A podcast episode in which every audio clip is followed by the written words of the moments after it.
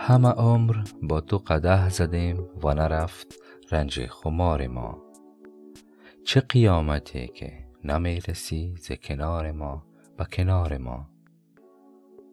قده بر بنیاد نگرش عارفانه می تواند اشاره به قده وحدت یعنی یگانگی مطلق باشد. با توجه به این پنداشت اگر تمام عمر عارف سالک قده وحدت را برای شناخت و معرفت جهان وحدت نوش کند. نه تنها که خمار او که اینجا منظور از خمار همان نیاز و تشنگی برای نوشیدن قده وحدت است رفع نمی گردد بل و میزان خمار وی افزوده هم می شود.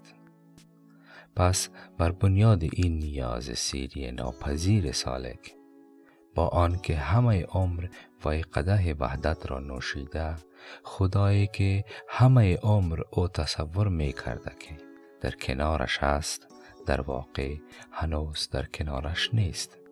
یعنی او هنوز در ذات وحدت الوجود و گونه واقعی ره نیافته. یعنی خدا در وجودش حلول نکرده. و از کنار تصور تا کنار واقعی و عملیش راه دراز هنوز موجود است که با طی نمودن بادی های معرفت و عرفان باید به آن برسد تا فیصله میان تصور و رسیدن به کنار واقعی حضرت وحدت الوجود یعنی خداوند جل جلاله از میان برداشته شود. چه قیامتی اشاره حسرت بار برای بیان این وضعیت.